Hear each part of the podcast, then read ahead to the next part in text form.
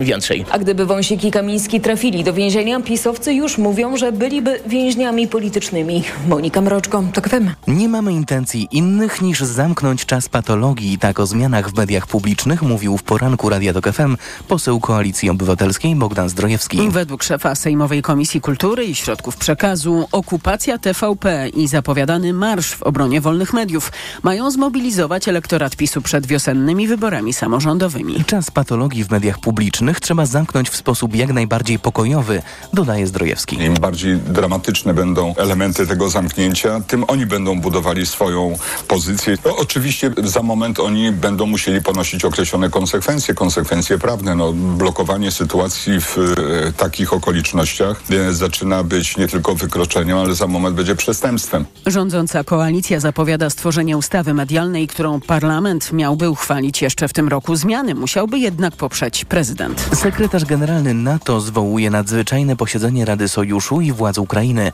O spotkanie poprosił rząd w Kijowie po zmasowanych atakach Rosji na infrastrukturę cywilną Ukrainy. I właśnie o tym mają w najbliższą środę rozmawiać ambasadorowie państw NATO i przedstawiciel rządu w Kijowie. Rada NATO-Ukraina została powołana podczas szczytu sojuszu w Wilnie w lipcu ubiegłego roku. To m.in. platforma konsultacji kryzysowych między NATO a Kijowem. To są informacje TOK FM. Władze Warszawy i inne samorządy liczą, że po zmianie rządu będzie łatwiej organizować marsze równości i wsparcie dla osób LGBT. W ostatnich latach działania na rzecz niedyskryminacji spotykały się ze sprzeciwem nie tylko polityków PiS, ale też i prokuratury i takich organizacji jak Ordo Juris. Anna Gmiterek-Zabłocka. Ostatnie lata to festiwal ciągłych kontroli i wniosków o dostęp do informacji publicznej ze strony skrajnie prawicowych organizacji. Gdy tylko pojawiała się w samorządzie inicjatywa równościowa, zaczynał się napływ pism i wyrzutów, że takie tematy nie leżą w gestii samorządu i nie ma podstaw do ich finansowania.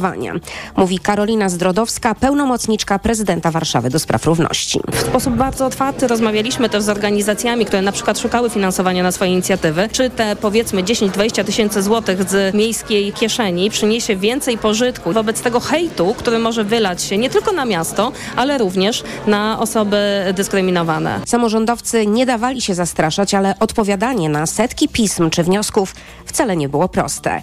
Tak samo jak pozyskiwanie pieniędzy na działania równościowe. Dzisiaj liczą, że to się zmieni. Anna Gmiterek-Zabłocka, TOK FM. W najbliższych tygodniach rozpocznie się weryfikacja nowo powołanych kierunków lekarskich, zapowiada szef resortu nauki Dariusz Wieczorek. Minister zapewnia, że studenci sprawdzanych uczelni nie muszą się obawiać nagłego zamknięcia kierunku. Kierunki lekarskie można studiować na 36 polskich uczelniach. 14 z tych kierunków zostało uruchomionych w październiku minionego roku, ale tylko cztery z nich dostały pozytywną opinię Polskiej Komisji Akredytacyjnej. Pozostała dziesiątka ruszyła mimo negatywnej oceny związanej z tym, że kształcenie odbywa się bez odpowiedniej kadry medycznej, wyposażenia i pomieszczeń. 2,5 tysiąca pieców musi być w tym roku zlikwidowanych w domach w Gdyni. Od jesieni na mocy uchwały antysmogowej zacznie obowiązywać zakaz używania instalacji najstarszego i najbardziej szkodliwego dla środowiska typu. O tym, że to ostatni moment na planowanie wymiany przypomina m.in. Straż Miejska. Paweł Radzewicz. Dokładając do pieca zasługującego na nazwanie go kopciuchem, można zacząć się z nim żegnać, mówi komendant Gdyńskiej Straży Miejskiej Andrzej Bień. W tym roku piece, te bezklasowe i piątej klasy, szóstej, będą musiały być wymienione. To jest ponad 2,5 tysiąca pieców, to jest naprawdę mnóstwo wyzwań przed nami. Każdy, kto grzeje się i truje jednocześnie, powinien już planować zmianę. Zachęcam mieszkańców, żeby nie zwlekali z tym do końca, bo to wiadomo, że y, wymiana pieca to nie jest kwestia paru minut, to jest kwestia przeprowadzenia pewnie jakiegoś poważniejszego remontu, więc jak tylko skończy się sezon grzewczy, żeby te piece niezwłocznie wymieniać, aby te najstarsze, najbardziej trujące środowisko nie pracowały w Gdyni. Zakaz używania kopciuchów na całym Pomorzu będzie obowiązywał od września. Z Gdyni Paweł Radzewicz, TOK FM. Kolejne informacje o 12.20. Pogoda. Synoptycy ostrzegają przed marznącymi opadami na północy Polski, które już spowodowały kłopoty na kolei. Przez lód na sieci trakcyjnej odwoływane są pociągi na kolejnych trasach. Na północnym wschodzie dzisiaj znów ma padać śnieg, w pozostałych regionach deszcz i deszcz ze śniegiem, a na termometrach od minus 3 stopni w Trójmieście do 9 stopni powyżej zera we Wrocławiu. Radio TOK FM. Pierwsze radio informacyjne. Popołudnie Radia TOK FM. I zaczynamy popołudnie Radia Tok FM przy mikrofonie Anna Piekutowska. Dzień dobry, jest 12.07 i zaczynamy od Serbii, dlatego że prezydent Serbii odrzucił wniosek o przeprowadzenie międzynarodowego śledztwa, które miałoby zbadać fałszerstwa dotyczące wyborów, które odbyły się w tym kraju 17 stycznia. Vucic odrzuca E, pomysł e, międzynarodowego gremium, które kontrolowało te wybory, demonstrantów, którzy po wyborach protestowali, nazywa bandytami i mówi, że to właściwie Zachód za tymi protestami stoi. A o nietypowej sytuacji po wyborach i o tym, czy za chwilę będą kolejne wybory, opowie mi i Państwu Marta Szpala z Ośrodka Studiów Wschodnich. Dzień dobry. Dzień dobry. E, na nieprawidłowości wyborcze zwraca uwagę zagranica, może nazwijmy ją unijno-europejska. Unijna, tak. unijno-europejska, natomiast chyba żaden z krajów, czy żadna z instytucji międzynarodowych wprost nie podważa wyniku tych wyborów, które wygrała partia Vucicia. Tak, y, wybory wygrała, no, bo to były wybory przedterminowe i lokalne, i regionalne, i y, parlamentarne. Wygrała partia, serbska partia postępowa prezydenta Vucicia, która startowała pod taką listą Serbia nie może się zatrzymać. Natomiast już y, od razu, właściwie następnego dnia po wyborach, raport OBWE, raporty y, europarlamentarzystów pokazywały, że te wybory były faktycznie obarczone licznymi machinacjami. E, to, co się da udowodnić, to widzimy coraz więcej dowodów na to, to jest to, że przed wyborami meldowano bardzo dużo osób, które po prostu w ramach takich karuzel wyborczych głosowały w różnych miastach e, i najczęściej były one przywożone, to tak z państw sąsiednich, gdzie mieszkają Serbowie, którzy mają obywatelstwo z Bośni i Hercegowiny, z Kosowa, e, e, z Czarnogóry. Oczywiście i o tym też mówi, mówią raporty, ale to już jakby jest trudniej udowodnić, to znaczy, że coś, że w w Serbii jest tak, że właściwie wszyscy ludzie, którzy pracują w strukturach państwowych, w sektorze publicznym, a czasami nawet w prywatnym e, sektorze, są po prostu zmuszani do tego, żeby głosować na partię rządzącą. Partia rządząca ma 800 tysięcy członków. E, to są właściwie zdecydowanie lepsze wyniki w stosunku do liczby ludności niż miała kiedykolwiek na przykład partia komunistyczna. Czyli to jest takie państwo klientelistyczne. Yy, dokładnie. I teraz pytanie jest, więc wiemy, że te, że te wybory były sfałszowane sfałszowane i, i jak mówią też lokalne organizacje, e, to co się działo zaważyło na tym wyniku. To znaczy to nie były drobne, drobne fałszerstwa, tylko że faktycznie to wpłynęło na wynik wyborów. Widzimy, widzieliśmy dużo studentów, co jest pewnym nowum w Serbii, którzy protestowali, właściwie samo się organizując, którzy też jakby jasno mówią, że w tej sytuacji nie da się wygrać wyborów, że demokracja, jak oni mówią, e, nas rozczarowała, bo, bo ten system stworzony przez prezydenta i jego partię jest na tyle silny, że on wygrywa każde wybory i my tutaj nic nie możemy zrobić, więc jest to, widać było po prostu taką bezsilność y, studentów. I teraz pytanie jest, co zrobi opozycja i tutaj opozycja stoi bez bardzo poważnym dylematem, bo z jednej strony są to oczekiwania właściwie ich wyborców, szczególnie młodych, y, żeby odrzucić te wyniki, żeby nie przyjąć, przyjmować mandatów. Z drugiej strony mamy Zachód, który milczy, E, oczywiście były święta, e, ale jest tak, że, że jakby właśnie nie ma tego, żeby, żeby Zachód jakby kwestionował te wyniki wyborów, przyjmuje do, do wiadomości fałszerstwa wyborcze, domaga się ich wyjaśnienia, ale nie mówi, że te wybory zostały e, sfałszowane, więc tutaj tej, tego poparcia z zagranicy e, w, w tym momencie nie ma. No i właśnie jakby co zrobić, więc tutaj nie, nie ma też takiej presji zagranicznej na, na władze serbskie, żeby coś z tymi wyborami y, zrobić. No i w momencie y, nieprzyjęcia mandatów y, serb, serbska opozycja już próbowała bojkotu wyborów, nic to nie dało, po prostu parlament się ukonstytuował bez opozycji, Była, były tam jakieś koncesjonowane opozycyjne partie, które w nich uczestniczyły. Mieliśmy też taką historię w Albanii, gdzie opozycja nie przyjęła mandatów, po czym po prostu została zmarginalizowana. Nikt na to też nie zwrócił uwagi. No więc opozycja jest, że tak powiem, z jednej strony między yy, oczekiwaniami protestujących, a z drugiej strony właśnie między tym, że jeśli tych mandatów nie przyjmie, to tak naprawdę być może nic się po prostu nie wydarzy i że bez poparcia Zachodu y, po prostu wszyscy przejdą nad tym do porządku dziennego y, i państwo będzie funkcjonowało, bo w, w tym momencie wciąż na Zachodzie jest takie poczucie, że Vucic, chociaż prowadzi politykę prorosyjską, chociaż jest coraz mniej sterowalny, to jednak jest lepszym wyborem niż jakiś rodzaj demokratycznych przemian, które mogły być też, e, nie wiadomo jakby się skończyły. I tutaj też mamy, mamy przykłady regionalne, czy Bułgarii, czy Czarnogóry, gdzie odsunięto od władzy e, takie też właśnie mm, partie, które były oparte na systemach klientystycznych i to doprowadziło do właściwie trzyletni, trzyletnich niepokojów, kolejnych wyborów i, i, niestabilności w tych państwach. A w tym momencie, no jednak jak mamy wojnę na Ukrainie, mamy coraz trudniejszą sytuację na Bliskim Wschodzie, otwaranie kolejnego frontu dla Zachodu byłoby po prostu bardzo problematyczne. No właśnie, bo pojawiła się wojna na Ukrainie i wydaje mi się, że tutaj jest jeszcze kluczowy punkt, żeby powiedzieć w ogóle o Rosji w tej całej układance, bo jak wiemy, Serbia jest jednym z tych krajów w Europie, które najbardziej Putinowi sprzyjają. Ja bym powiedziała, że to jest jednak wciąż gra serbska, to znaczy, że faktycznie jest tak, że, że Serbowie sankcji wobec Rosji nie wprowadzają. E, na początku bardzo się obawiali tej presji e, europejskiej na to, żeby te sankcje wprowadzić. Teraz już widzimy, że ta też presja, e, presja osłabła. Na pewno na Rosji na rękę są wszelkie niestabilności na Bałkanach. Ja bym była daleka od twierdzenia, że Rosja je inspiruje w jakikolwiek sposób.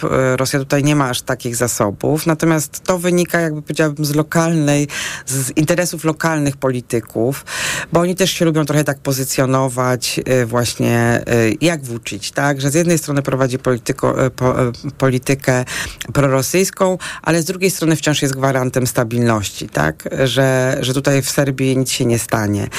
I on wciąż jakby próbuje jakby straszyć tą kartą rosyjską też Zachód, że jakby co, to on ma alternatywę, że jeżeli będzie na niego zbyt duża presja, to on się obróci w kierunku, w kierunku Rosji. No, to się w kierunku Chin czasami obraca. Oczywiście. Chiny też tutaj są takim kolejnym sojusznikiem. Tak naprawdę to y, oczywiście nie jest możliwe, bo Serbia leży tam, gdzie leży. Leży w środku Europy.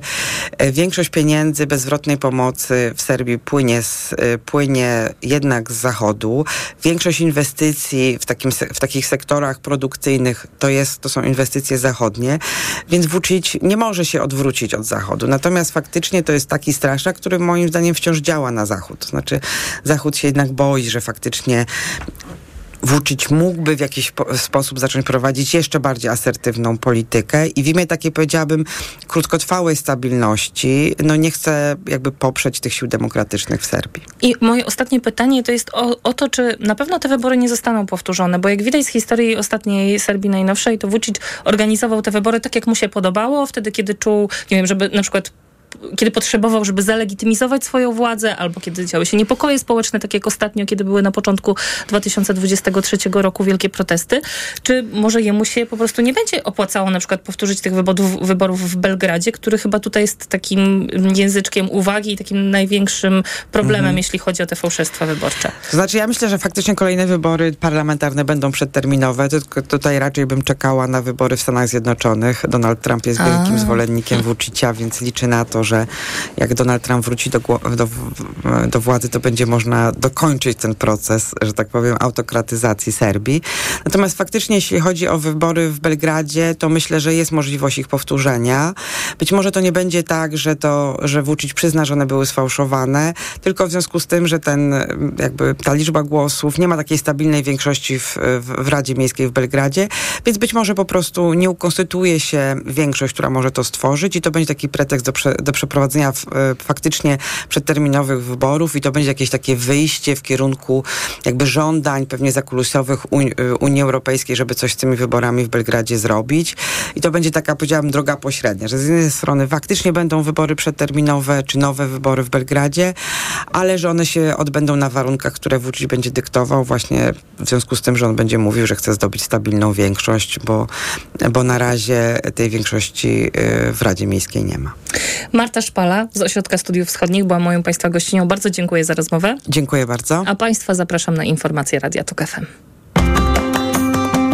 Popołudnie Radia TOK FM.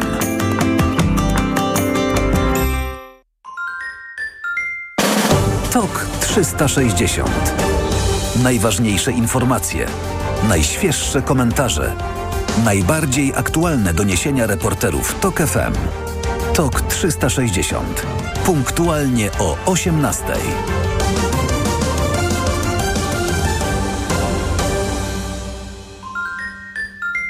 Reklama.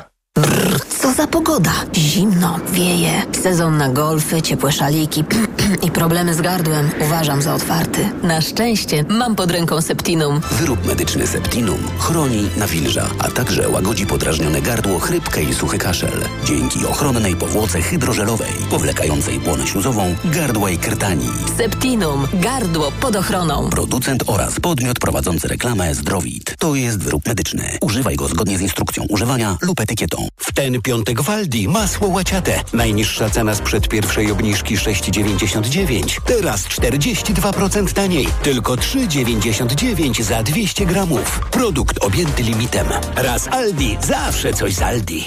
Nowe książki, magazyn do czytania już w sprzedaży, a w nim 10 książek roku 2023. Wywiad z Joanną Kuciel-Frydryszak oraz epicki seks w prezencie na zimę. Książki, magazyn do czytania już w sprzedaży. Niewielu rodziców wie, że niemal 75% komórek odpornościowych znajduje się w jelitach. Dlatego podaj dziecku nowość. Tabletki do ssania Asekurin Immuno. Suplement diety Asekurin Immuno zawiera bakterie probiotyczne, które uzupełniają mikroflorę jelit. A do tego wysokie dawki witaminy C, D, selenu i cynku, które wspierają odporność. Stosując Asekurin Immuno zrobiłaś naprawdę wiele dla odporności swojego dziecka. Asekurin Immuno dla dzieci. Zadbaj o mikroflorę jelit i wspieraj odporność. Aflofarm. W Auchan ceny lecą w dół. Tylko teraz mnóstwo produktów kupisz naprawdę tanio. Za 1, 2, 3 złote. Na przykład wafelki Prince Polo XXL 50 gramów wybrane rodzaje. Jedyne 3 złote za dwie sztuki. Oferta ważna do 16 stycznia. Auchan. Od lat cierpię na hemoroidy. Ból jest tak silny, że nikomu go nie życzę. W zaawansowanym stadium choroby wybierz Proctohemolan. Proctohemolan szybko znieczula i przynosi ulgę nawet w silnym bólu, a jednocześnie leczy hemoroidy poprzez wzmacnianie żył i przyspieszenie gojenia ran. Proctohemolan. Bez hemoroidów szybko i na długo. Proctohemolan krem. Tribenozyt, lidokaina. Zewnętrzne i wewnętrzne żylaki odbytu. Aflofarm. To jest lek. Dla bezpieczeństwa stosuj go zgodnie z ulotką dołączoną do opakowania. Nie przekraczaj maksymalnej dawki leku. W przypadku wątpliwości skonsultuj się z lekarzem lub farmaceutą. Signer. Kolor. Feria barw i immersyjne pejzaże epoki cyfrowej w zabytkowym Pałacu Opatów w Gdańsku Oliwie. Wielkoformatowe eksperymenty z kolorem, formą i rytmem. Na wystawę zaprasza Muzeum Narodowe w Gdańsku.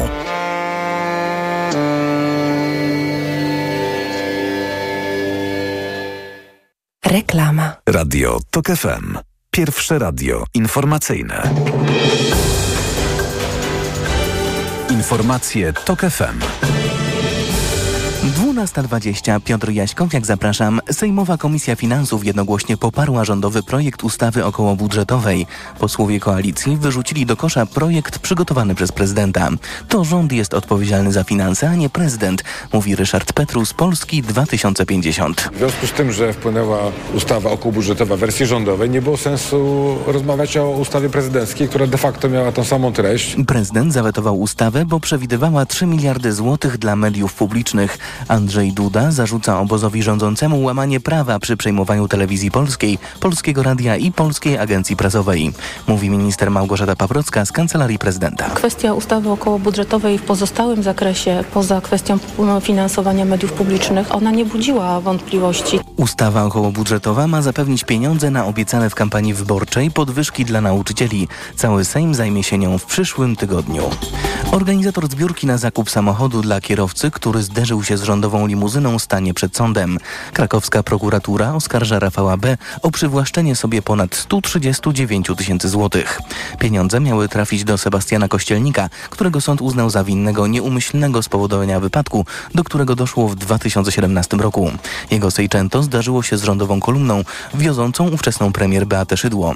Rafał B. zorganizował zbiórkę na nowy samochód. To mój protest przeciwko państwu PiS, mówił wówczas pomysłodawca akcji. Pieniądze miał zatrzymać dla siebie. Prokuratura wyjaśnia, jak doszło do wczorajszego ataku z użyciem noża w Częstochowie. Śledczy zamierzają jeszcze dziś przesłuchać sprawcę i poszkodowanych, o ile ich stan na to pozwoli. Jeden z pracowników zakładów mięsnych, obywatel Ukrainy, zaatakował nożem swojego współpracownika, też obywatela Ukrainy, mówi prokurator Piotr Wróblewski. Oskarżenia, obrażenia odniosła jeszcze jedna osoba, która próbowała powstrzymać napastnika. Zaczynają zamarzać mazurskie jeziora. Te mniejsze pokryły się cienką warstwą lodu, na największych lód pojawił się w portach i zatokach. Ratownicy przypominają i proszą, by nie wchodzić na delikatną taflę. Tej zimy doszło już do kilku wypadków. W Iławie dziecko sankami wjechało na zamarznięte kąpielisko. Załamał się pod nim lód, na pomoc ruszył dziadek. Oboje trafili do szpitala. Kolejne wydanie informacji TOK FM o 12.40.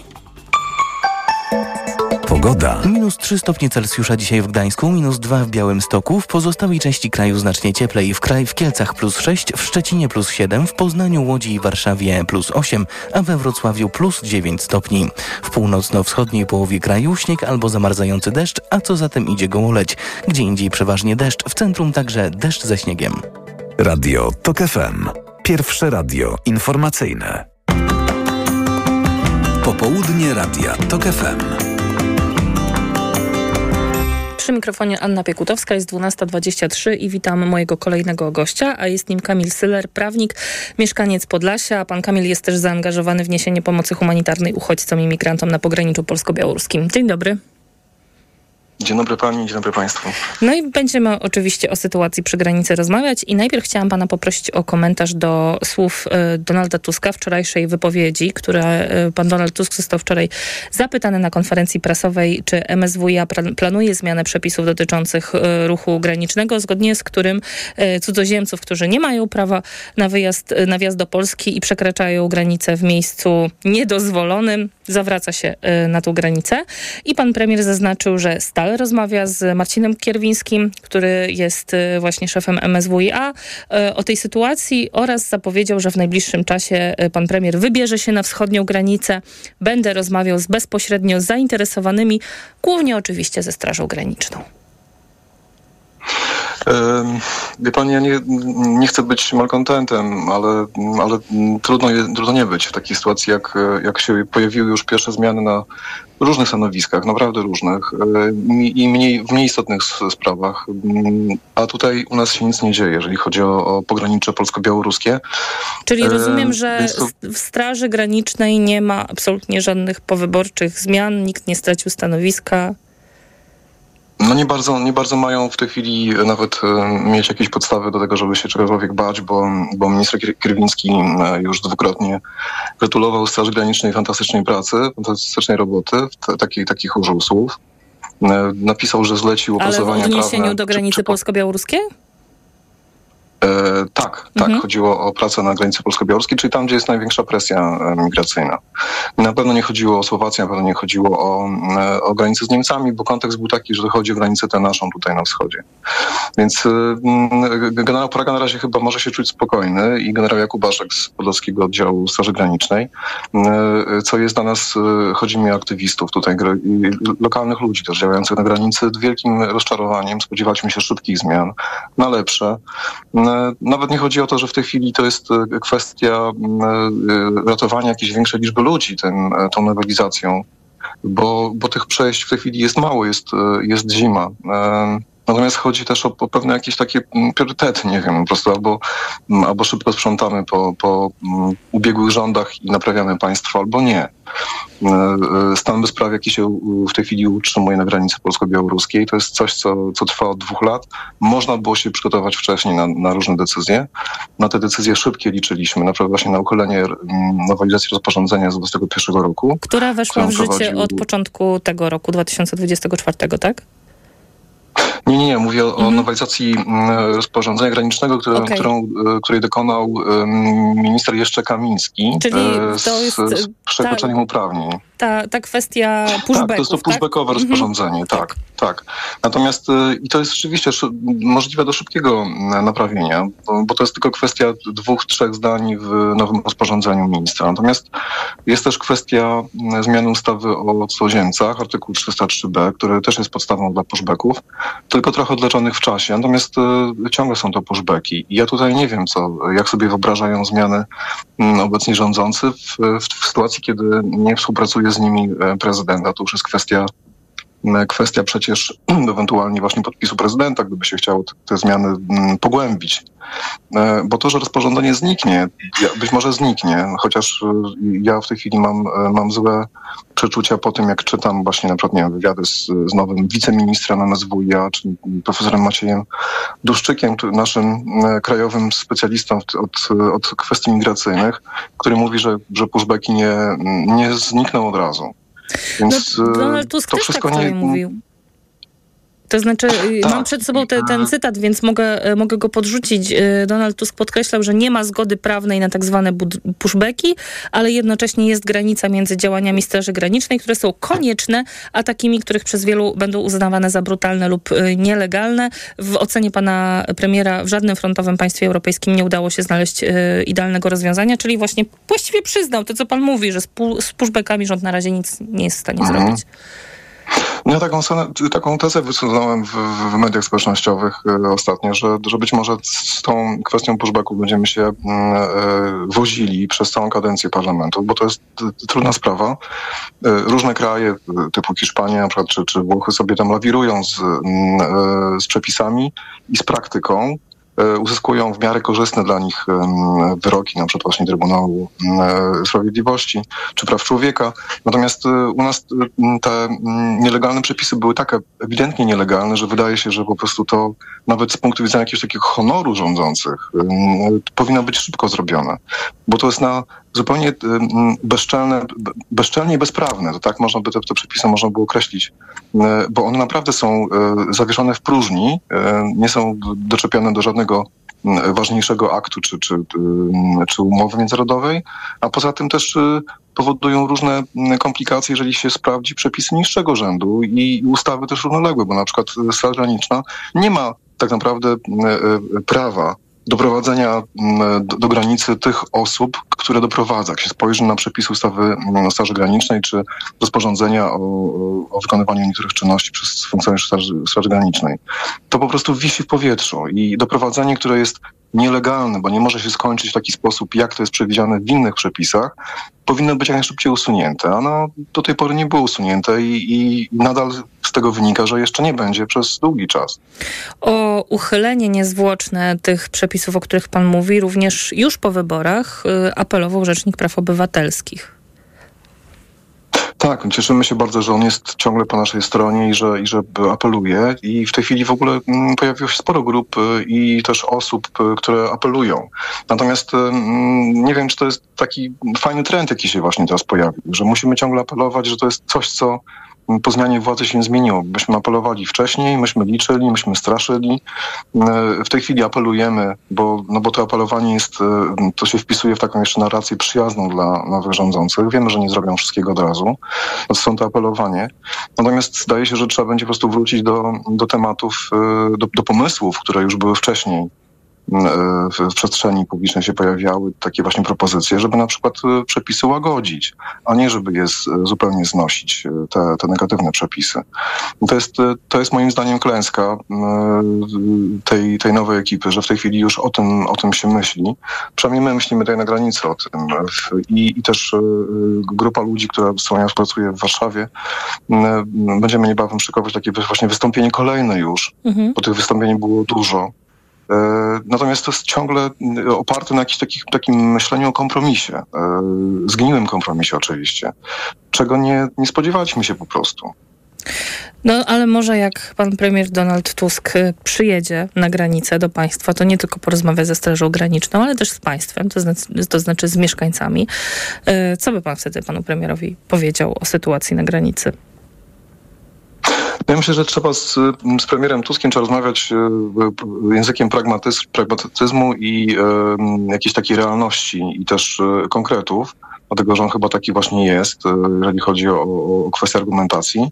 I na przykład, e, no ja bym powiedział mu, że, e, że pushbacki są przeciwskuteczne, dlatego że jeżeli komuś daje się 15 szans na to, czy 20 szans na to, żeby on tę granicę próbował przekroczyć i udać się do Niemiec na przykład, tak jak jest, taki, jeżeli ma taki plan, to to jest te 15 czy 20 szans, to jest coś, co, co ten człowiek wykorzysta. I w pewnym momencie na pewno, prawie na pewno, mu się uda, chyba że zginie. No, umrze w lesie, czy, czy tam gdzieś zatłuką go białoruskie służby, bo takie, takie sytuacje też oczywiście się zdarzają. Natomiast pushback nie jest, nie jest tutaj lekiem na, na nasilenie właśnie tej nieregulowanej migracji. Na pewno nie jest. Natomiast ja też nie widzę żadnych ruchów, bo patrzę też w Rządowym Centrum Legislacji, jakie pojawiają się projekty. Nie widzę żadnych ruchów na przykład, które by zmierzały w kierunku przygotowania jakichś na przykład lokali, które mogłyby służyć za, za nowe ośrodki strzeżone czy, czy, czy niestrzeżone dla cudzoziemców. No nie, nie widzę takiego ruchu. Czyli generalnie jest w tej chwili tak, że jest zima, jest czas, żeby się przygotować na nową falę która, która się pojawi po prostu, fala, fala ludzi z desperacją przechodzących przez ten płot, a my nie będziemy gotowi, bo, bo na razie jest pushback jest ciągle wystawiony jako, jako pierwsza i chyba ostatnia w tej chwili ciągle deska ratunku dla, dla granicy polsko-białoruskiej. Powiem panu, że ja też szukałam takich informacji co do tego, co się dzieje, jeśli chodzi o sytuację na granicy. E, I okazało się, że wczoraj e, TVN nieoficjalnie dowiedział się, że MSW ma przeprowadzić szczegółową kontrolę w sprawie budowy zapór na wschodnich granicach Polski. Tego, czy spełniają swoją rolę, to wiemy dokładnie, że, że, że nie, ale też, e, ale też tego, w jaki sposób funkcjonariusze wykonywali pushbacki na granicy. To są jeszcze nieoficjalne informacje więc takie bardzo naskórkowe, ogólne, ale zapowiedź takiej kontroli daje nadzieję jednak na to, że być może osoby odpowiedzialne za to, co się działo na granicy, poniosą konsekwencje. No też mam taką nadzieję. Natomiast nie ma, nie ma przesłanek, żeby, żeby być no, wielkim optymistą po prostu, czy, czy optymistką. Wydaje mi się, że, że kwestia audytu budowy, e, bo tam chodziło też o, mm, ja czytałem takie informacje właśnie też już wcześniej, pojawiały się takie plotki bardziej, mm, o jakichś tam o, o, firmach, które miały małe doświadczenie, o tym, że były z kimś powiązane, to bardziej może pod tym kątem będzie padane. Natomiast ja chętnie oczywiście bym przeczytał informacje paudytowe, które by zdementowały albo by nie zdementowały plotkę o tym, że na przykład część płotu powstawała z materiałów białoruskich, co w ogóle byłoby jakimś chichotem po prostu e, historii. E, natomiast nie, nie spodziewam się, żeby, żeby te audyty, które tutaj się potoczą, żeby one dotyczyły właśnie tej kwestii praworządności, bo praworządność jest chyba powierzona, zdaje się, w ręce profesora Duszczyka, a on ma na ten temat, na temat pushbacków to zdanie, o którym powiedziałem na początku, czyli że one nie, nie będą przerwane natychmiast. Pan powiedział na początku naszej rozmowy, że jest zima i że ten szlak y, zimą jest y, trochę spokojniejszy, że mniej osób przekracza granicę.